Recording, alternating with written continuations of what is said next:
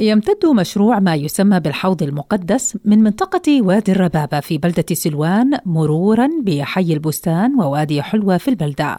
ثم نحو منطقة طنطور فرعون والمقابر اليهودية على سفوح جبل الزيتون.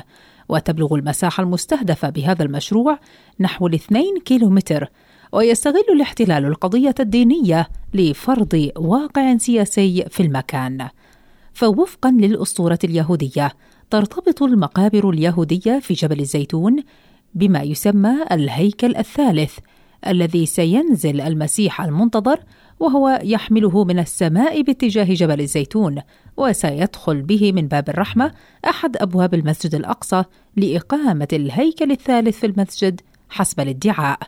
أما القبور الواقعة في منطقة طنطور فرعون فليس لها علاقة بالروايات التي أطلق مشروع الحوض المقدس من أجلها لكنها أقحمت في المشروع باعتبارها كجزء من التاريخ اليهودي وتبلغ مساحة كل من حي وادي الربابة والبستان ووادي حلوة التي يستهدفها مشروع ما يسمى بالحوض المقدس نحو الألف وثلاثين دنما ويعيش فيها أكثر من سبعة ألاف مقدسي رغم التضييقات والاعتداءات المتكررة والمشاريع التهويدية والتي تؤثر بشكل أساسي على حيي وادي حلوة ووادي الربابة بسلوان.